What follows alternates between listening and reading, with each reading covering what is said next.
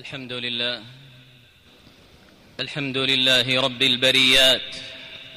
من على عباده بمواسم الخيرات وخص بالفضيلة الأيام المعدودات ليغفر لهم الذنوب والسيئات ويجزل لهم العطايا والهبات. وأشهد أن لا إله إلا الله وحده لا شريك له. أكمل لنا الدين وأتم علينا النعمة ورضي لنا الإسلام دينا وأشهد أن محمدا عبده ورسوله علم الأمة ما ينفعها وأدى الأمانة وبلغ الرسالة وتركنا على المحجة البيضاء ليلها كنهارها لا يزيغ عنها إلا هالك. صلى الله وسلم وبارك عليه وعلى آله وصحبه وسلم تسليما كثيرا. أما بعد معاشر المؤمنين فاتقوا الله تعالى سرا وجهارا وتزودوا بالخيرات فإن خير الزاد التقوى. ألا إن أولياء الله لا خوف عليهم لا خوف عليهم ولا هم يحزنون. الذين آمنوا وكانوا يتقون. حجاج بيت الله الحرام يا من أجبتم نداء ربكم فعزمتم على أداء فرضكم لتشهدوا منافع لكم وتذكروا اسم الله في أيام معدودات. هنيئا لكم ما بلغتم فهذا الحرم الآمن وهذا بيت الله المعظم وهنا المقام وزمزم والحجر الأسود والملتزم وهنا المشعر الحرام ومنا وعرفات وهنا تسكب العبرات وترفع الدرجات وتغفر الذنوب والسيئات فتقبل الله طاعتكم وأتم نسككم. إن أول بيت وضع للناس للذي ببكة مباركا وهدى للعالمين. فيه آيات بينات. مقام إبراهيم ومن دخله كان آمنا. أيها المؤمنون في كل مكان. حجاج بيت الله الحرام. إن من فضل الله تعالى على هذه الأمة أن جعل لها مواسم للطاعة فها هي العشر الأوائل من شهر ذي الحجة قد أقبلت وهي أيام عظيمة أقسم الله تعالى بها في كتابه فقال جل شأنه والفجر وليال عشر إنها أيام جمعت خصائص الفضل الطاعة فيها أعظم أجرا وأيامها أرفع قدرا فالسعيد من اغتنمها وتعرض لنفحاتها وفي صحيح البخاري عن ابن عباس رضي الله عنهما عن النبي صلى الله عليه وسلم أنه قال ما العمل في أيام أفضل منها في هذه؟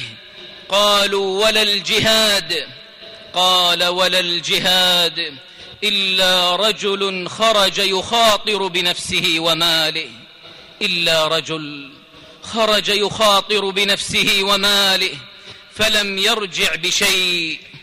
فحث صلى الله عليه وسلم فيها على كل عمل صالح من صلاة وصيام وصدقة وقرآن وبر للوالدين وصلة للأرحام وتفريج للكربات وقضاء للحاجات وسائر أنواع الطاعات ومن أعظم الأعمال في هذه الأيام حج بيت الله الحرام فريضة من فرائض الإسلام وباب عظيم لمغفرة الذنوب والآثام ففي الصحيحين أن رسول الله صلى الله عليه وسلم قال العمرة إلى العمرة كفارة لما بينهما والحج المبرور ليس له جزاء إلا الجنة والحج المبرور ليس له جزاء إلا الجنة. ولا يكون الحج متقبلا مبرورا إلا إذا كان صاحبه مخلصا لله تعالى متبعا لرسوله صلى الله عليه وسلم. فامتثلوا أمر ربكم حجاج بيت الله الحرام وقفوا على مشاعركم وأتموا نسككم واقتدوا برسولكم صلى الله عليه وسلم. معاشر المؤمنين وفي هذه الأيام المباركات يوم عرفة وهو يوم الوفاء بالميثاق. الذي أخذه الله تعالى على بني آدم. ففي مسند الإمام أحمد عن ابن عباس رضي الله عنهما أن النبي صلى الله عليه وسلم قال أخذ الله الميثاق من ظهر آدم بنعمان يعني عرفة فأخرج من صلبه كل ذرية ذرأها فنثرهم بين يديه كالذر. فنثرهم بين يديه كالذر ثم كلمهم قبلا. قال ألست بربكم؟ قالوا بلى شهدنا أن تقولوا يوم القيامة إنا كنا عن هذا غافلين. أن تقولوا يوم القيامة إنا كنا عن هذا غافلين. ويوم عرفة هو أكثر يوم في العام يعتق الله تعالى فيه خلقا من النار.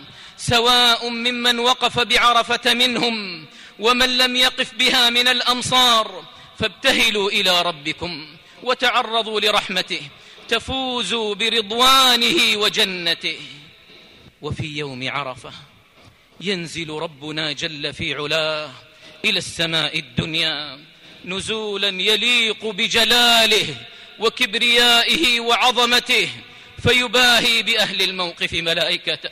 ففي صحيح مسلم عن عائشة رضي الله عنها أن رسول الله صلى الله عليه وسلم قال ما من يوم ما من يوم أكثر من أن يعتق الله فيه عبدا من النار من يوم عرفة وإنه ليدنو ثم يباهي بهم الملائكة فيقول ما أراد هؤلاء ما أراد هؤلاء أيها المؤمنون في كل مكان إذا كان أهل الموسم ممن شهدوا الحج قد ظفروا بالوقوف بعرفة ركن الحج الأعظم فإن لغيرهم صوم ذلك اليوم العظيم فصومه يكفر سنتين كما في صحيح مسلم أن النبي صلى الله عليه وسلم قال صيام يوم عرفة أحتسب على الله أن يكفر السنة التي قبله والسنة التي بعده. وإن من فضائل هذه الأيام المباركات أن فيها يوم النحر وهو من خير أيام الدنيا وأحبها إلى الله تعالى وأعظمها حرمة. وفيه عبادة الأضحية عبادة قديمة تعبد الله بها من كان قبلنا. ولكل أمة جعلنا منسكا أي شريعة في ذبح المناسك. وإراقة الدماء ليذكروا اسم الله على ما رزقهم من بهيمة الأنعام. والأضحية يا عباد الله سنة مؤكدة لا ينبغي تركها لمن قدر عليها وينبغي لمن أراد أن يضحي إذا دخلت عشر ذي الحجة أن يمسك عن شعره وأظفاره وبشرته حتى يذبح أضحيته لما روى مسلم في صحيحه عن أم سلمة رضي الله عنها أن النبي صلى الله عليه وسلم قال إذا رأيتم هلال ذي الحجة وأراد أحدكم أن يضحي فليمسك عن شعره وأظفاره. أعوذ بالله من الشيطان الرجيم. وإذ بوأنا لإبراهيم مكان البيت ألا تشرك بي شيئا وطهر بيتي للطائفين والقائمين والركع السجود. وأذن في الناس بالحج. يأتوك رجالا وعلى كل ضامر يأتو يأتين من كل فج عميق ليشهدوا منافع لهم. ويذكروا اسم الله في أيام معلومات على ما رزقهم من بهيمة الأنعام. فكلوا منها وأطعموا البائس الفقير ثم ليقضوا تفثهم وليوفوا نذورهم وليطوفوا بالبيت العتيق. بارك الله لي ولكم في القرآن والسنة ونفعني وإياكم بما فيهما من الآيات والحكمة. أقول ما تسمعون وأستغفر الله لي ولكم من كل ذنب وخطيئة. فاستغفروه إنه كان غفورا رحيما. الحمد لله. الحمد لله الذي أرسل رسوله بالهدى ودين الحق ليظهره على الدين كله وكفى بالله شهيدا. وأشهد أن لا إله إلا الله وحده لا شريك له. فرض الحج إلى بيته لمن استطاع إليه سبيلا. وأشهد أن محمدا عبده ورسوله. بعثه بين يدي الساعة بشيرا ونذيرا وداعيا إلى الله بإذنه وسراجا منيرا. صلى الله وسلم وبارك عليه وعلى آله وأصحابه وسلم تسليما كثيرا. أما بعد معاشر المؤمنين حجاج بيت الله الحرام إن من تأمل نصوص الكتاب والسنة الدالة على الأعمال الصالحة في هذه الأيام وجدها تحث على كثرة ذكر الله تعالى وحده فحري بكل مسلم أن يظهر العبودية لله والخضوع والافتقار إليه ولا يعكر صفو هذه الأيام المباركات بعصبية ولا جاهلية ولا دعوة لطائفية ولا شعارات سياسية فلا رفث ولا فسوق ولا جدال في الحج. وفي مستدرك الحاكم بإسناد صحيح عن عائشة رضي الله عنها عن النبي صلى الله عليه وسلم قال إنما جعل رمي الجمار والطواف والسعي بين الصفا والمروة لإقامة ذكر الله لا لغيره. لإقامة ذكر الله لا لغيره. ولقد خص النبي صلى الله عليه وسلم هذه الأيام بكثرة التحميد والتهليل والتكبير. وفي القرآن العظيم ليشهدوا منافع لهم ويذكروا اسم الله في أيام معلومات. وكان الصحابة رضي الله عنهم وأرضاهم يحيون في هذه العشر سنة التكبير بين الناس. ففي صحيح الإمام البخاري كان ابن عمر وأبو هريرة رضي الله عنهما يخرجان إلى السوق في أيام العشر يكبران ويكبر الناس بتكبيرهما. وكان عمر رضي الله عنه يكبر في قبته بمنى فيسمعه أهل المسجد فيكبرون ويكبر أهل الأسواق حتى ترتج منا تكبيرا. فلذا معاشر المؤمنين يستحب في هذه الأيام المباركات رفع الصوت بالتكبير في المساكن والطرقات والمساجد والأسواق. فالله أكبر الله أكبر الله أكبر. لا إله إلا الله الله أكبر الله أكبر ولله الحمد. وإن من الأعمال الصالحة يا عباد الله التي اجتمع فيها فضل الزمان والمكان خدمة ضيوف الرحمن. ولقد تفضل الله تعالى على هذه البلاد المملكة العربية السعودية بعمارة بيته وإكرام وفده. فقامت بذلك خير قيام في سبيل راحة الحجاج ورعاية شؤونهم وحماية مصالحهم وتيسير سبل الخير لهم. فأجزل الله المثوبة والأجر لخادم الحرمين الشريفين وولي عهده ولكل من عمل في خدمة ضيوفه وطوبى لكل عين سهرت لأجل راحة وفده. وهنيئا لهم هذه الخيرات ومبارك عليهم هذه الفضائل والحسنات. ففي صحيح البخاري لما رأى النبي صلى الله عليه وسلم بني عمومته يسقون الحجاج من بئر زمزم. قال لهم اعملوا فإنكم على عمل صالح. اعملوا فإنكم على عمل صالح. ثم اعلموا معاشر المؤمنين أن الله أمركم بأمر كريم. ابتدأ فيه بنفسه فقال عز من قائل إن الله وملائكته يصلون على النبي. يا أيها الذين آمنوا صلوا عليه وسلموا تسليما. اللهم صل على محمد وعلى آل محمد كما صليت على إبراهيم وعلى آل إبراهيم إنك حميد مجيد. اللهم بارك على محمد وعلى آل محمد كما باركت على إبراهيم وعلى آل إبراهيم إنك حميد مجيد. وارض اللهم عن الخلفاء الراشدين أبي بكر وعمر وعثمان وعلي. وعن سائر الصحابة والتابعين ومن تبعهم بإحسان إلى يوم الدين وعنا معهم. بعفوك وكرمك وجودك يا أرحم الراحمين. اللهم أعز الإسلام والمسلمين. اللهم أعز الإسلام والمسلمين.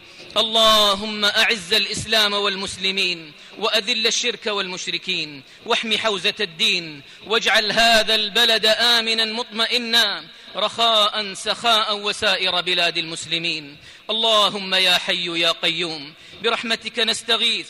أصلح لنا شأننا كله ولا تكلنا إلى أنفسنا طرفة عين. اللهم فرج هم المهمومين من المسلمين ونفس كرب المكروبين واقض الدين عن المدينين واشف مرضانا ومرضى المسلمين. اللهم أصلح أحوال المسلمين في كل مكان. اللهم أصلح أحوال المسلمين في كل مكان. اللهم أصلح أحوال المسلمين في كل مكان. برحمتك يا منان يا ذا الجلال والإكرام. اللهم يا حي يا قيوم وفق ولي أمرنا خادم الحرمين الشريفين. لما تحب وترضى وخذ بناصيته للبر والتقوى. اللهم وفقه وولي عهده لما فيه صلاح العباد والبلاد. اللهم وفق جميع ولاة أمور المسلمين لما تحبه وترضاه برحمتك يا أرحم الراحمين. اللهم وفق حجاج بيتك الحرام. اللهم وفق حجاج بيتك الحرام. اللهم وفق حجاج بيتك الحرام. وتقبل منهم حجهم وسائر أعمالهم. اللهم ردهم إلى أهليهم. سالمين غانمين برحمتك يا أرحم الراحمين. اللهم ثقل بالحسنات موازين كل من خدم حجاج بيتك الحرام. اللهم ثقل بالحسنات موازين كل من خدم حجاج بيتك الحرام. وبارك له في عمله وارض عنه يا رب العالمين. اللهم اغفر ذنوبنا واستر عيوبنا ويسر أمورنا وبلغنا فيما يرضيك آمالنا. اللهم يا حي يا قيوم يا ذا الجلال والإكرام انصر جنودنا الذين يرابطون على حدود بلادنا. اللهم انصرهم على عدوك وعدوهم. يا قوي يا عزيز يا ذا الجلال والإكرام. اللهم وانشر الأمن والرخاء في بلادنا وبلاد المسلمين واكفنا شر الأشرار وكيد الفجار وشر طوارق الليل والنهار. برحمتك يا أرحم الراحمين. اللهم اغفر للمسلمين والمسلمات. والمؤمنين والمؤمنات الأحياء منهم والأموات. برحمتك يا ذا الجلال والإكرام. سبحان ربك رب العزة عما يصفون. وسلام على المرسلين والحمد لله رب العالمين.